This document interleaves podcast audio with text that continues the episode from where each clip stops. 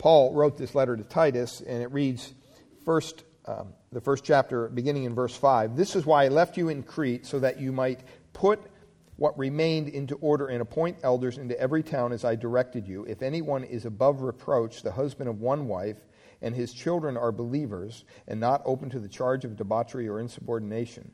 For an overseer, as God's steward, must be above reproach. He must not be arrogant, arrogant or quick tempered, or a drunkard, or violent for, or greedy for gain, but hospitable, a lover of good, self controlled, upright, holy, and disciplined. He must hold firm to what is trustworthy to the trustworthy word as taught, so that he may be able to give instruction in sound doctrine and also to rebuke those who contradict it. And so today we're looking at this, this section, and just in way of uh, review, um, last week we looked at what is an elder, and we basically concluded that he is a spiritually mature man, knowledgeable in the scriptures, officially recognized by the local church, um, exercising oversight and shepherding God's flock and we looked at different terms in the New Testament that are used in our Bibles for elder, one being elder, overseer, pastor, leader, even is, is used in that context. And we talked all about that. And if you're interested in that, you can get the tape from last week. But the second question we ask ourselves is what do elders do? What's the role of an elder? What do they do? Well, elders should work together to exercise oversight and shepherd God's flock in a given local church. And so the first thing that we looked at in, in detail, and this is just an overview, review, uh, elders should shepherd God's flock. And so you see up there on the screen, they should know the scriptures, they should exhort sound doctrine, they should devote themselves to preaching, teaching, they should care for the flock, uh, they should pray for the spiritually weak, they should disciple younger men, they should uh, have uh, gently exhort and encourage one another. And then the second thing we said that elders should give oversight to the flock not just shepherd, but oversight. And so, what does that involve? That involves everything from guarding the flock from error to determining church policies and, and uh, making decisions about the needs and the direction of the church, working to resolve conflicts, and so forth. Um, and it's important to understand here that the elders do not necessarily do all the work that needs to be done. That's not the role of an elder. And that's not the role of a pastor either. But they need to make sure that it gets done. All right? And the way they make sure that it gets done is one way is by delegating to qualified people who are committed to the ministry, willing to take on certain tasks under the elders. Okay, we practice that here in our church. Um, for years, we've always had a fellowship time over in um, the church, the fellowship hall, after the service. Now, you might say, okay, well, you just show up and there's food on the tables, and there's drinks, and there's coffee, and it looks nice. But you have to understand there's people that actually do this. This doesn't just magically appear every Saturday night. Okay, there's people that go out and go to the grocery store and buy all this stuff, and then they, they come together, usually on a Sunday morning, or I've come in here Saturday night late and seen everything already set up. Just amazing. So they put forth their time and effort into that hospitality to make that a special time for us after the service. Okay, if you asked what's going to be on the tables over there for food, if you asked me as the pastor, I have the slightest idea. I don't know. Now, I do know a little bit. I don't want to lie because I was over there earlier and, and Joe asked me, hey, do you like this? so I, but usually I don't have a clue what's going on over there. But I know one thing when we're done with the service over here, we're never going to walk over to the fellowship hall and walk into an empty hall and the chairs and tables aren't going to be set up and there's no going to coffee made and there's no water, there's nothing. I know that's never going to happen. Never say never, right? But I have faith that that will never happen. Why is that? Because there's checkpoints involved. Okay, Darlene, John, Darlene, graciously, Darlene and Jim graciously kind of over see that. I almost said Darlene Johnson, Darlene Byrne, oversee that ministry there. Okay? And with the help of my wife and others, they work together to make sure that, you know, there's a team of people in place. It's not the same people every week. You know, there's a team of four or five um, couples that, and individuals that help out over there.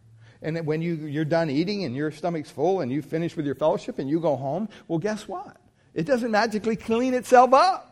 There are people that are committed to come together and say, okay, now we got to make, make this mess clean. Okay? So they stay behind. Sometimes they're here to 1 or 2 in the afternoon cleaning up.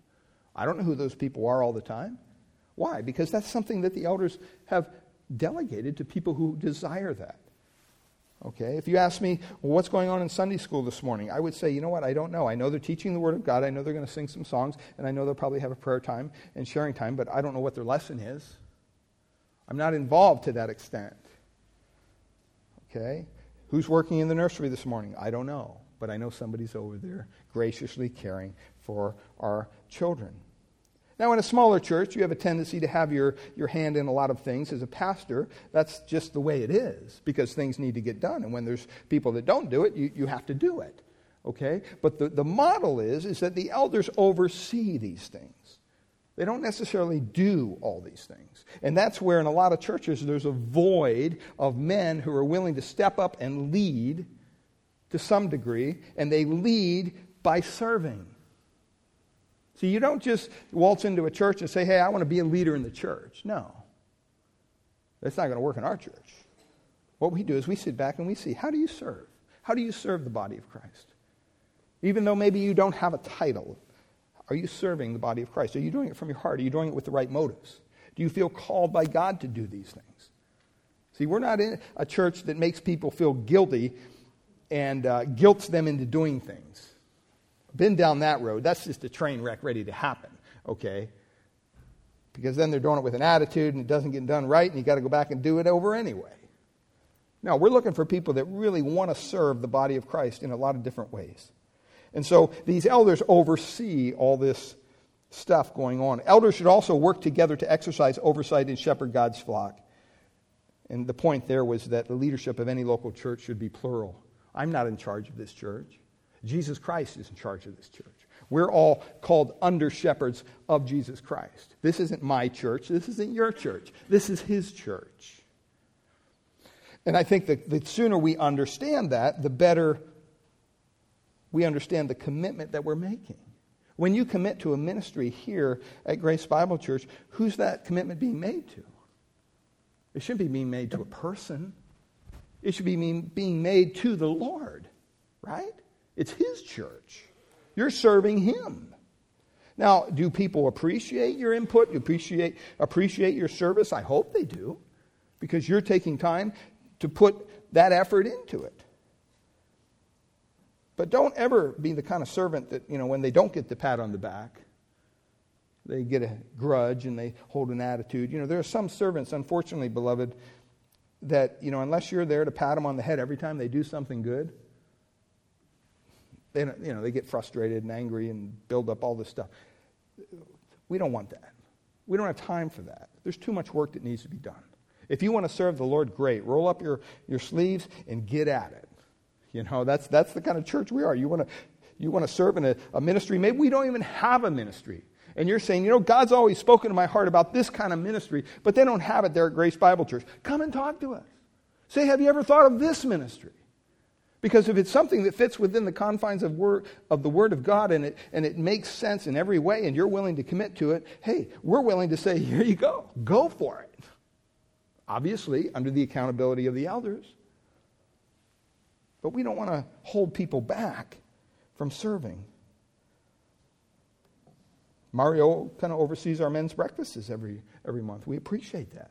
A lot of time, a lot of effort goes into that. He actually afterwards, after everything's done, I get home and I get an email from Mario, and it's got the outline of everything we talked about. And that's encouraging to me because that tells me, you know what, this means something to him. And I remember probably a couple years now ago, we, we had breakfast, Mario and I, and he said, You know, we, we haven't done the men's breakfasts in a while. What do you think, Mario? Well, what do you mean? Well, why don't you start it? he goes, Well, I, I don't know. I go, Well, you're the only one sitting here talking to me over a cup of coffee about this, and if God's put it on your heart, brother, I'll give you 100% backing to do whatever needs to get done. And see, that's how God works through the, through the equipping, through the delegating of people who are willing to serve.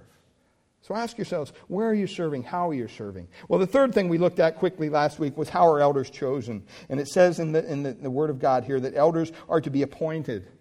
They are, they're appointed by qualified men. Elders should desire the office.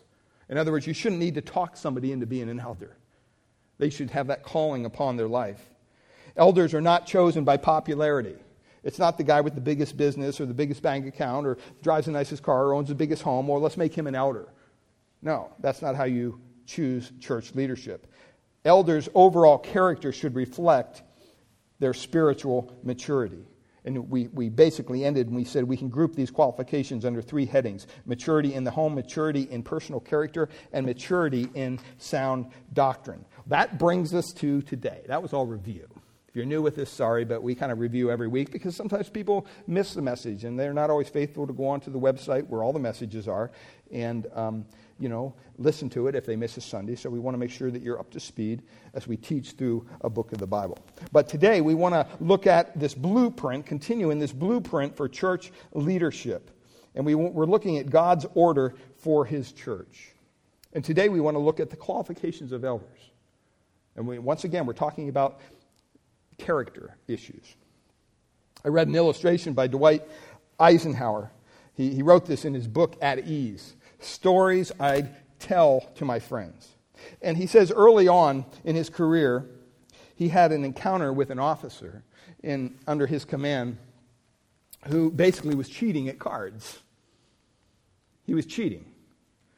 And when he called the man into his office, before the man came in, he had gotten some of his cards and laid them out on this table. And the man came in and he asked the officer, Do you see these cards on the table?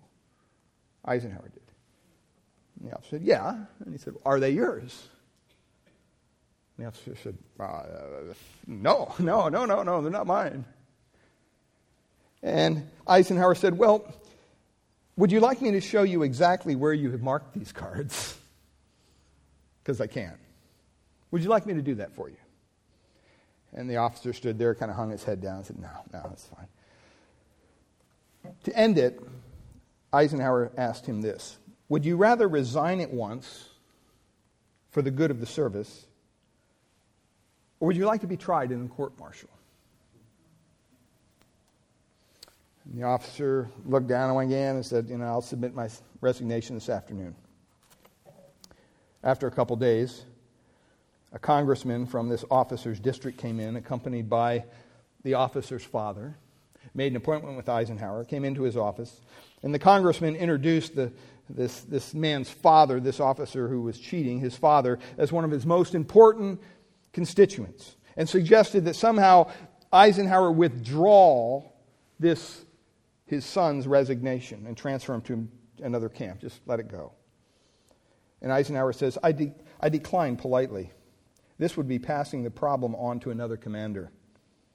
And the man would repeat the same offense. And in his book, he writes After the congressman or- argued and blustered a bit, he asked whether I could have taken out of his resignation the words, for the good of the service. Eisenhower replied, Not as far as I'm concerned. The man had been guilty of cheating, and he had to take his request to the War Department.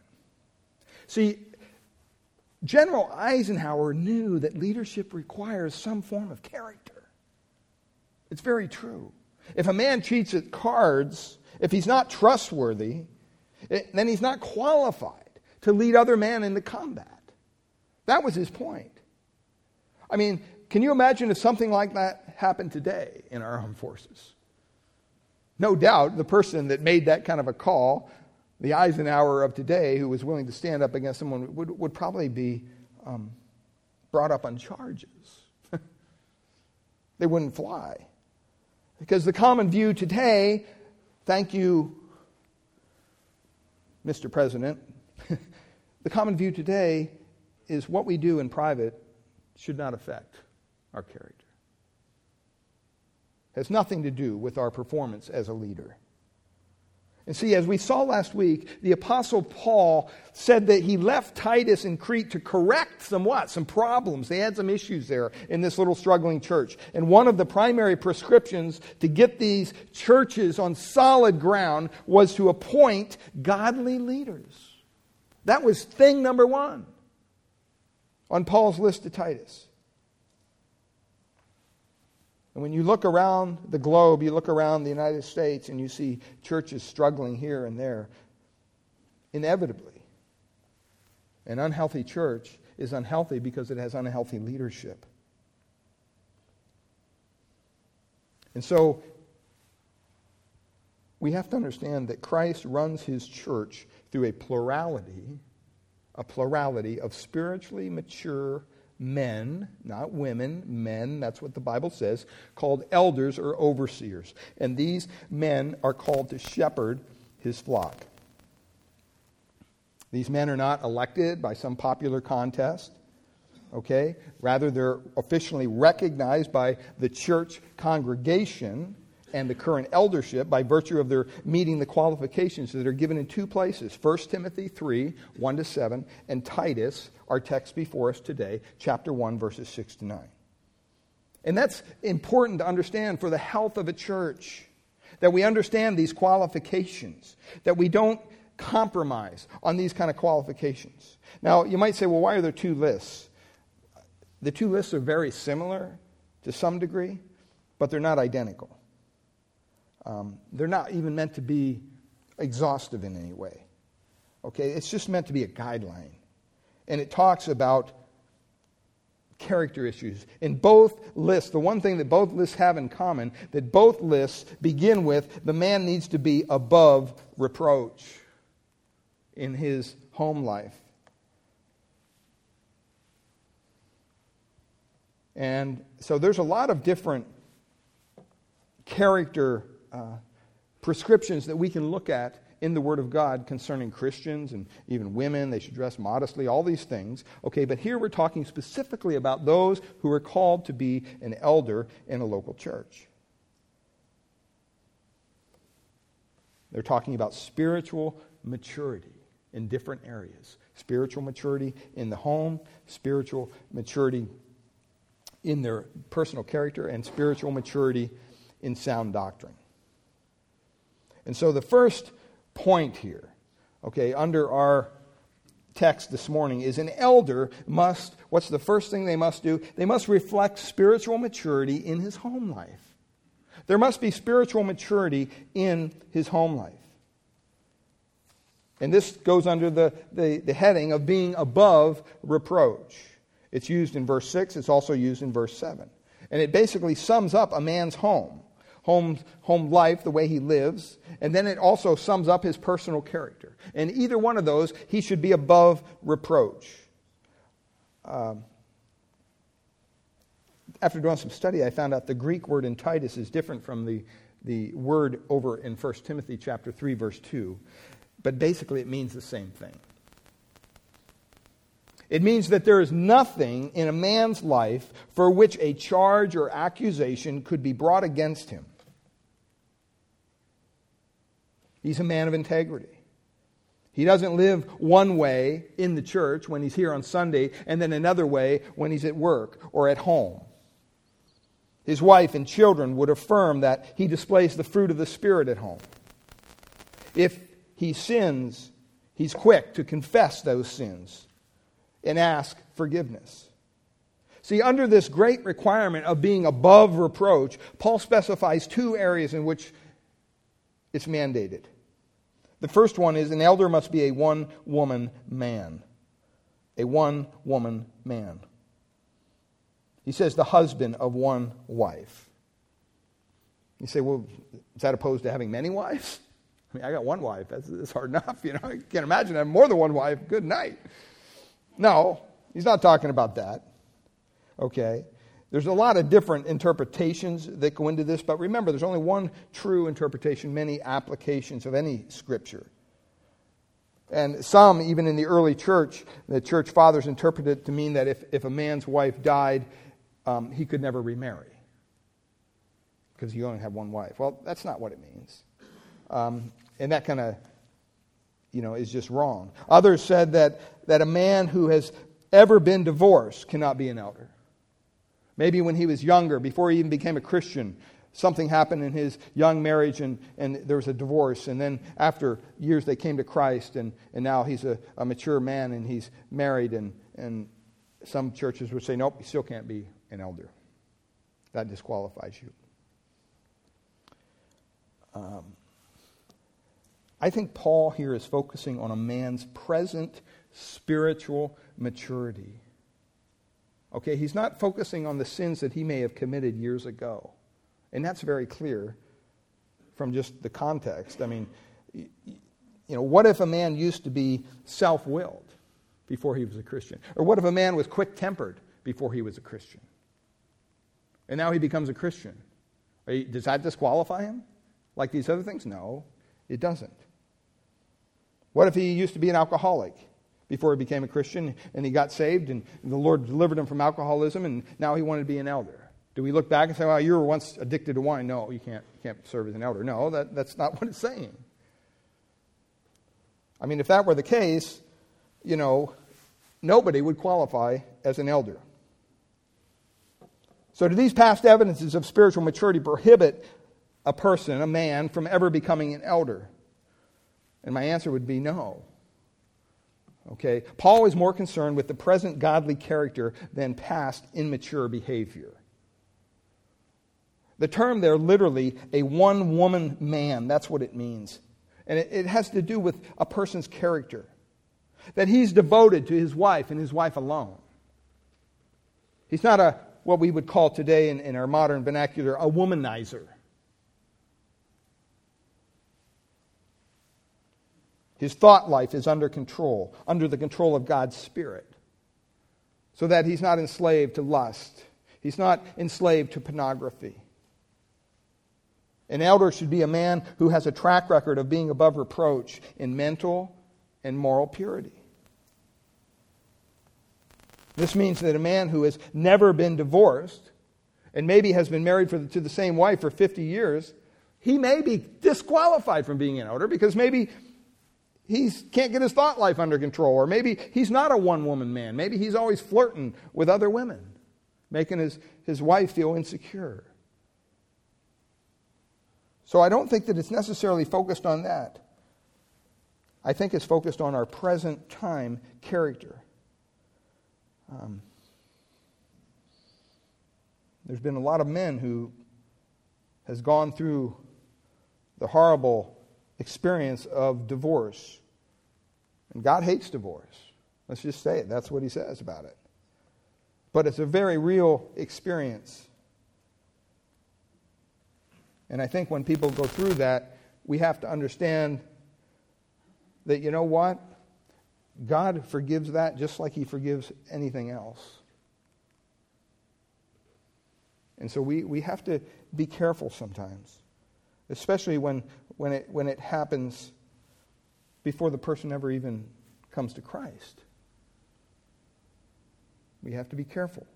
Now, I will say this if, if that causes them not to be above reproach in their community, or if that causes them, whatever, if they have a history of doing things that causes them not to be above reproach, whatever it might be, then maybe they're not called to be an elder. But I think the requirement does not bar a single man from being an elder as long as he is morally pure, including his thought life. So that's the first thing. An elder must be a one woman man. Secondly, an elder must have children who are under control.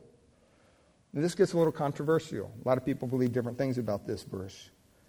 Because he says, husband of one wife, and his children are believers and not open to this charge of debauchery or insubordination.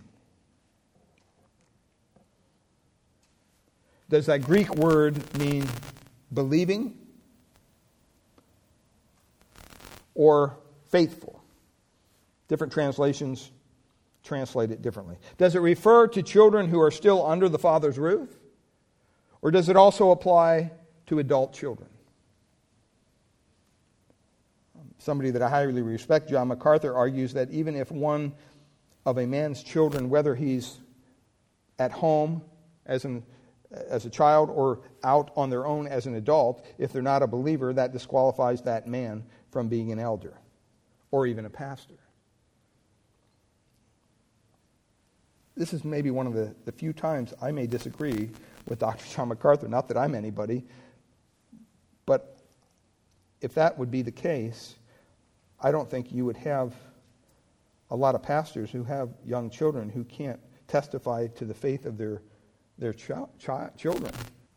Another individual says it only applies to children in the home, and that word means that the children are faithful and under the father's control. In other words, they're not rebellious. Now, we can't go into a study of all these different views just for time's sake. Um, but my personal view is this I think the view that all of a man's children, whether they're younger or older, they have to be believers. I think that stretches it too far.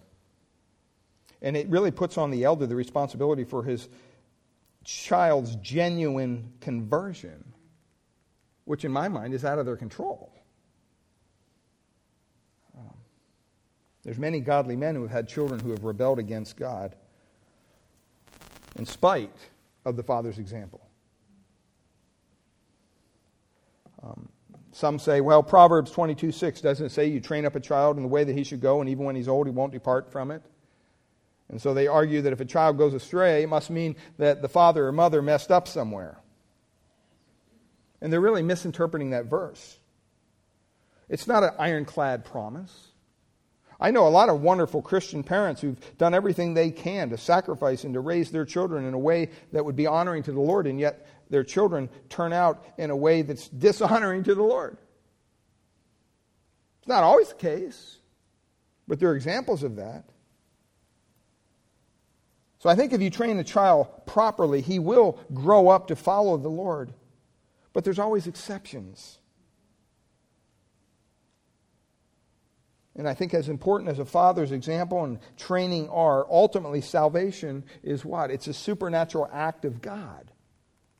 We can't save our children. And while he uses godly parents in this process, no action on the part of the most godly father can guarantee the salvation of his own children. And so our, our text, I think, requires that we should look carefully at a man's relationship with his children. Does he model godly behavior at home? Is he conscientious to train the child in the ways of the Lord? Does he pray? Does he read the Bible to his family? I mean, if so, normally, most of all, but maybe not all, of his children will come to believe in Christ and even desire to serve the Lord. If all or most of his children grow up and reject Christ, then there's something wrong in the home. And that would cause someone not to be above reproach. Therefore, he would not qualify as being an elder. But I just think it's a little hard line to say that if you can get all your children to sign on the dotted line, yeah, I'm a believer, well, then that's okay for leadership. Because I've known a lot of parents that claim their children are believer and their, their, their children claim that they're believers and they, they live uh, what would we would consider a godly life for three or four years through high school, and then they go to college and they reject everything and they turn into the most reprobate person on the face of the earth because their, their faith wasn't real. So we have to be careful with this. And each situation must be prayerfully considered. And so whether you view or you take Paul's overall point here is clear. An elder must be a godly husband and father. If his home is not in order, don't expand the responsibility of the home over the family of God. And that goes for not just elders, beloved, that goes for anybody in ministry, right? I mean, there's been people over the years who've approached me about, you know, boy, we're really excited about starting this new ministry. And, you know, will you help us do this and do that? And you look at their family, and it's a wreck. And the ministry might be a great opportunity, but you know what? We have to go to them and say, at this time, we wouldn't advise you to overstretch yourself by starting a new ministry or getting involved. Why don't you spend time nurturing and ministering to your family at home? And once you get things under control there, then we can talk about ministering somewhere else. So, a man who's not devoted to his wife and to his children, and his children are unruly and rebellious, should not be put into church leadership. It's just, it's very clear. Well, what's the second thing here? An elder must reflect spiritual maturity in his spiritual character. An elder must reflect spiritual maturity in his character. See, Paul repeats here the summary of qualifications for being an overseer, being above reproach. And then he adds in verse 7 as God's steward. Okay? For an overseer as God's steward. See, an elder or overseer, they're interchangeable terms. Don't ever forget that. But a steward was a household manager, manager who was accountable to the owner for overseeing daily operations. The church is the household of who? God. It's God's household. 1 Timothy 3:15. So the elders or the overseers are to manage it under God's authority. And they must be given account to him which is a, kind of a, a scary thought at times. When you step into the role of an elder or minister in, in a church, you know, you, you're really stepping up to the plate here. You're really, you're, you're going to be held account for things that you do that, that other people may not be. It's an added responsibility.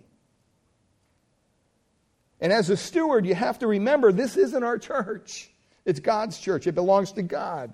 It doesn't belong to any man. He purchased it with the blood of his own son. Elders are just his stewards. They're those who come alongside and, and kind of oversee things. Oversee things. Paul goes on and he lists five negative character flaws that an elder must not have. And then we have six positive qualities that he must have. Well, let's look at the negative ones first. First of all, negative character flaws that an elder must not have. First of all, the elder must not be self willed. You know what that word literally means? Self pleasing. The only reason you're an elder is so you can control things to do what you want to do. You're not con- concerned with whatever anybody else wants. You, you want what you want, and you're going to become an elder in the church to make sure that it gets done. It, it, it, refers to a man who uh, just maintains his own opinion and asserts his own rights. It doesn't care about the rights or feelings or interests of others. A self willed individual, or man in this case, generally will take the contrary view just because he loves to assert himself. He may not even believe it, but if, if, if all the elders say A, well, he's just going to say B just to cause some problem. They're self willed. A self willed person is definitely not a team player. They wield their power over others. A self willed person very rarely will admit that they're wrong. They act in such self willed ways in the church or with other elders that you can assume that he runs his own family more like a drill sergeant. You don't want that person as an elder in the church. Secondly, an elder must not be quick tempered. A quick tempered man is, is the person who's always just a spark away from just exploding with wrath. And they use their anger to intimidate others, to get his way and control people. And he's also usually a self-willed man. You can see how these go hand in hand. James chapter 1 verse 19 to 20 says this, "But let everyone be quick to hear, slow to speak, and slow to anger. For the anger of man does not achieve the righteousness of God. Patience, kindness, self control are the fruits of the Spirit. And that should govern a spiritually mature man. Now, don't get me wrong. As elders, we don't possess all these good qualities and we don't struggle with some of these negative ones. See, the call to eldership is not the call to perfection. It's not like elders have a little halo around their heads and they don't ever do anything wrong. That's not the case. If you don't believe me, just ask my wife or Shelly or, or, or, Yuki or whoever, you know, Maricela. Ask some of our elders' wives, and they'll tell you, oh, yeah, yeah, they, they got issues. See? It's not demanding spiritual perfection. That's not the point. The point is, is that you're, you're kind of, you have things under somewhat of control. You're above reproach. To be honest with you, I mean, sometimes anger is, is one of my downfalls. It just is. I'm a pretty happy go lucky person, but you know, I'll stand before you today and say, man, I'm just ashamed sometimes how I've responded to my wife in anger. And I'm thinking, over what? You know, I, beloved, sometimes I've been so angry I can't even remember what we're talking about. You know, some of you guys relate to that. It's, it's just like, wow, you're just seeing red. And it's like, what are we even talking about? And see, that needs to be confessed. That's sinful. You know, and it, and it needs to be yielded to the power of the Holy Spirit. See, now, if that's something that happens every day in my life, every time I, I communicate with my wife, it's I'm yelling at her. Every time I communicate with the elders in the I'm yelling at them and in their face. And well, we got an issue. We got a problem. Okay, but none of us are perfect. Third thing here an elder must be not addicted to wine. Another controversial subject, but we'll cover it quickly. An elder must not be addicted to wine. what does wine include? Wine includes all alcoholic beverages. It just does. The Bible does not prohibit, listen to me, the Bible does not prohibit drinking alcoholic beverages. But it does warn about the dangers of wine and the dangers of strong drink, especially for leaders. It warns us. Drunkenness and addiction to alcohol are always sinful. Always sinful. There's never an exception where you could say, well, yeah, you know, I had a couple beers, well, I got a little buzz on, and, you know, but I could still drive, or it wasn't that bad. No, that's sin. That's sin. You're yielding your body up to the control of a substance that's outside other than the Holy Spirit. The Bible is very clearly clear about that. So if you can drink a keg of beer and not feel anything about it, it's just like drinking water, I don't have an issue with you. I'd find that hard to believe. and I think if we were to be really, really honest, those who drink alcoholic beverages drink them for a purpose. Sure, they may enjoy the taste. They may just swish it around the glass and do all that. But the end effect of any alcoholic beverage, when you enter it into your body, it has an effect on what's going on with your body. And so you have to be careful. You can't drink too much. Why? Well, then you fall into the drunkenness category. And let me say this you can be addicted to something and not necessarily abuse it. There are a lot of people who are addicted to alcohol who aren't drunks. Just something to think about. And coming from a family who has alcoholism in its roots,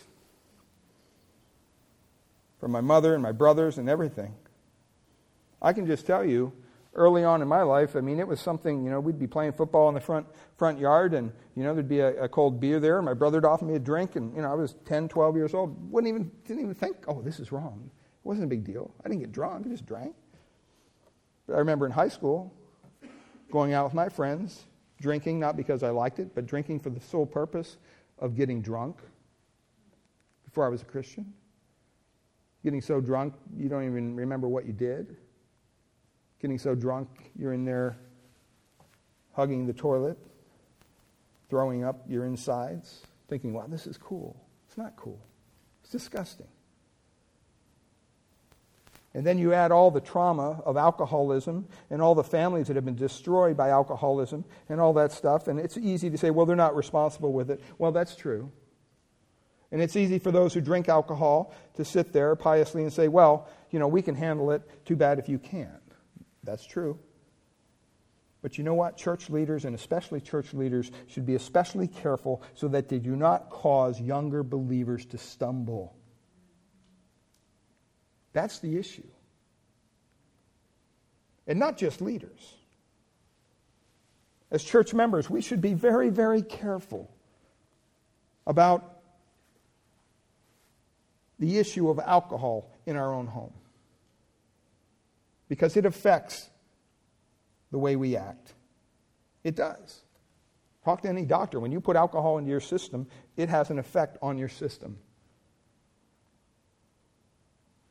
And I know some guys have a beer just to take the edge off or a glass of wine, whatever. Well, the Holy Spirit should be taking the edge off, not a glass of alcohol. Once again, the Bible doesn't prohibit it. but it definitely gives a lot of dangers and a lot of red, red flags about associating with it and drinking it. And so you have to be careful, and especially as leaders within a church.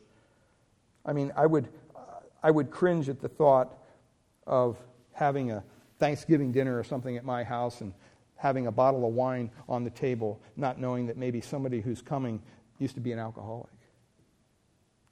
And the stumbling block that would cause in their life. It's not their responsibility to tell you those things. See, that's why we have to be above reproach. We have to be careful. We have to be make sure. Here it says that we're not addicted to wine. Fourthly, an elder must be not pugnacious. Pugnacious means physically hitting others. Okay? Now, I don't know if that comes out of the, the wine or what, but if you get to that point, you know, if we have elders' meetings where you have people slugging each other, we got a problem. It refers to somebody who's literally combative. And, and, you laugh, but I've heard of churches who literally have meetings more along the congregational kind of thing where they're literally slugging it out, pushing and shoving and calling names. See, it should be needless to say that an elder should never strike anyone, especially his wife or his children. I mean, if he, he spanks his children, that's, that's fine. But he does it exercising control, doesn't abuse the child. I just think it's, it's an important point to make. And then, fifthly, an elder must not be fond of sordid gain. 1 Timothy 3 3, Paul states that he must be free from the love of money. Money itself is not evil. Let me say that again. Money itself is not evil, okay? But it's dangerous. It's dangerous. It's kind of like a, a loaded gun. It'd be, it'd be very uh, useful if you used it properly in the right situation, but it can also hurt others or even yourself if you mishandle it carelessly. And basically, the Bible says a greedy man is not qualified to be elder because greedy men are not godly. That's why they're not godly. They'll be tempted to take advantage of people financially or take advantage of, of other situations, whatever it might be. So, those are the, the negative things. And quickly, in closing, positive character qualities that an elder must have. Well, first of all, he must be hospitable. The Greek word literally means a lover of strangers. A lover of strangers. Again, this is a, a quality that every Christian must strive for. It's not something you have automatically. I am a very introverted person. I don't enjoy being around a lot of people. It's, it's, it's emotionally draining on me, okay? Just that's who I am. But I know I have to do it. I know that's part of the role of being a pastor. I can't just, okay, amen, and, and, go off and get in my car and go home and sit on the couch and watch TV. No, that would be rude. That would be wrong. You have to go to the fellowship hall and talk to people. And, and, and you know, sometimes that's uncomfortable for me, but that's okay. That's what God's called me to do. It's, it's being hospitable. We need to make sure that our elders are hospitable. If, if elders are not friendly and warm toward outsiders or others, then you know what? The whole church becomes indifferent and becomes selfish.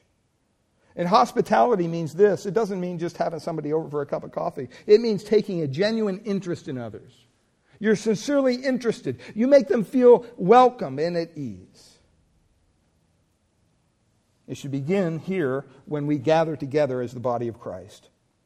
If you're talking with someone you know and you see a visitor alone at a table and they're visiting our church for the same for the first time, I pray to the Lord that someone would go over and introduce themselves and don't let them eat at that table by themselves. Go to the visitor, make them feel welcome. Secondly, an elder must love what is good. Negatively, if he doesn't feel his mind with all the violent, sensual filth that's on TV or motives. Positively, the, the, the Bible says that Paul put it this way in Philippians 4 8 what, whatever is true, whatever is honorable, whatever is right, whatever is pure, whatever is lovely, whatever is of good repute, if there's any excellence, if there's anything worthy of praise, dwell on these things. That's what he says. Thirdly, an elder must be sensible. Uh, the New American Standard translates that word prudent in 1 Timothy 3 2. It means to be of sound mind, especially in the sense of, of not being impulsive. Um, because in a church, you have the extreme of emotion. You have emotions about some of the silliest things sometimes, and everything's fluctuating and everything's mixing up. So, you know, you can't just go with your emotions on any given thing. You don't give in to impulses that would be sinful or harmful. You're level headed. You live in light of the priorities and the commitments. You kind of hold the, the boat on that steady, that steady horizon. Keep it going in the direction it needs to be. You're sensible. An elder must be just. That word means righteous, generally, but usually here it probably refers to a man who is fair, who's equitable in dealing with others. Not a man who's standing up saying, I have my rights, you know, how dare you treat me? I'm an elder in this church. He's not partial to the wealthy, but he doesn't ignore or belittle the poor. He's able to weigh out facts of the matter and make impartial decisions based on evidence. And then, fifthly, an elder must be devout, must be, refers to practical holiness, being separate from sin and evil behavior. Now, you could apply these to all of us, but especially to leaders. Because the Lord Himself, the Lord Himself said that He was a friend of sinners. So just because we're elders, that doesn't mean, that, oh, sorry, we, we, we, we dine somewhere else, or we, we don't do this, or we don't do that. We stay away from all the sinful people. No. We don't live in a monastery somewhere. No. Okay, we're called to be a friend of sinners, but we're not influenced by that sin. We're called to be the light in this, this lost and dying world. The devout man takes God and his word seriously. He doesn't take the things of God as a joke. We live in obedience to God's word. And then sixthly, the elder must be self-controlled. Paul uses this word in 1 Corinthians chapter 9 verse 25 and it refers to an athlete who exercises to get everything under control so that he can win the prize. And he doesn't desire to do anything that would hinder him from that goal. He'll be disciplined in different factions of his life. He'll grow under the power of the Holy Spirit. See, those are things that I think we need to clearly understand. And the last thing for this morning reflect spiritual maturity in sound doctrine. Elders must be godly men who hold firmly to and boldly teach God's word of truth. Five requirements, and we'll open with this next week, but I just want to read them for you here. Five requirements of elders with regard to God's word. First of all, elders must be men of biblical understanding. Secondly, elders must be men of biblical conviction. Elders must be men of biblical obedience biblical exhortation, and biblical courage to confront error. We'll pick up there next week. Let's bow in a word of prayer. Father, we thank you for your word. We thank you for your church and that you've called us to be part of it. Lord, we thank you for each one that's here today. And Lord, I know that maybe for some, maybe here for the first time, this all might be new to them, but Lord, basically, as we gather together as the body of Christ, we believe the Bible to be the Word of God, and therefore we want to understand it the best we can. And so we open this book each week and we study what it tells us in, in, on these pages, and we, we strive to make the, the meaning plain so that we can see it and apply it to our lives. Father, we thank you for your church, and we thank you for those who serve as leaders, even here at this church. And Father, we thank you for those who are may even sensing a call to leadership in this church. And we pray that they would discern your calling clearly. And Lord, I pray that this church would continue to uphold your word and desire to do those things that are right.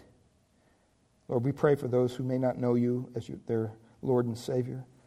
Father, maybe they're still under the burden of their sin. Lord, we pray that you would uh, free them from that Lord, draw them by your Spirit. Show them that they, they have a need of a Savior. Lord, the Word of God is very clear. It says, There's none righteous, no, not one. And that doesn't matter whether you're a visitor, a member, an elder, a pastor. None of us are righteous in and of ourselves. We need the righteousness of Christ. That's why He died on a cross. And I pray that this morning, if there's anyone here who is yet to put their faith, their trust in Christ, that they would be obedient to the gospel call. And Lord, if they want to find out more about this, that they could talk to someone after the service and help them discern spiritually whether or not they're in the faith. Lord, we thank you for your goodness to us. Pray for our fellowship time afterwards that you'd bless the food to our bodies. We ask this in Jesus' precious name. Amen.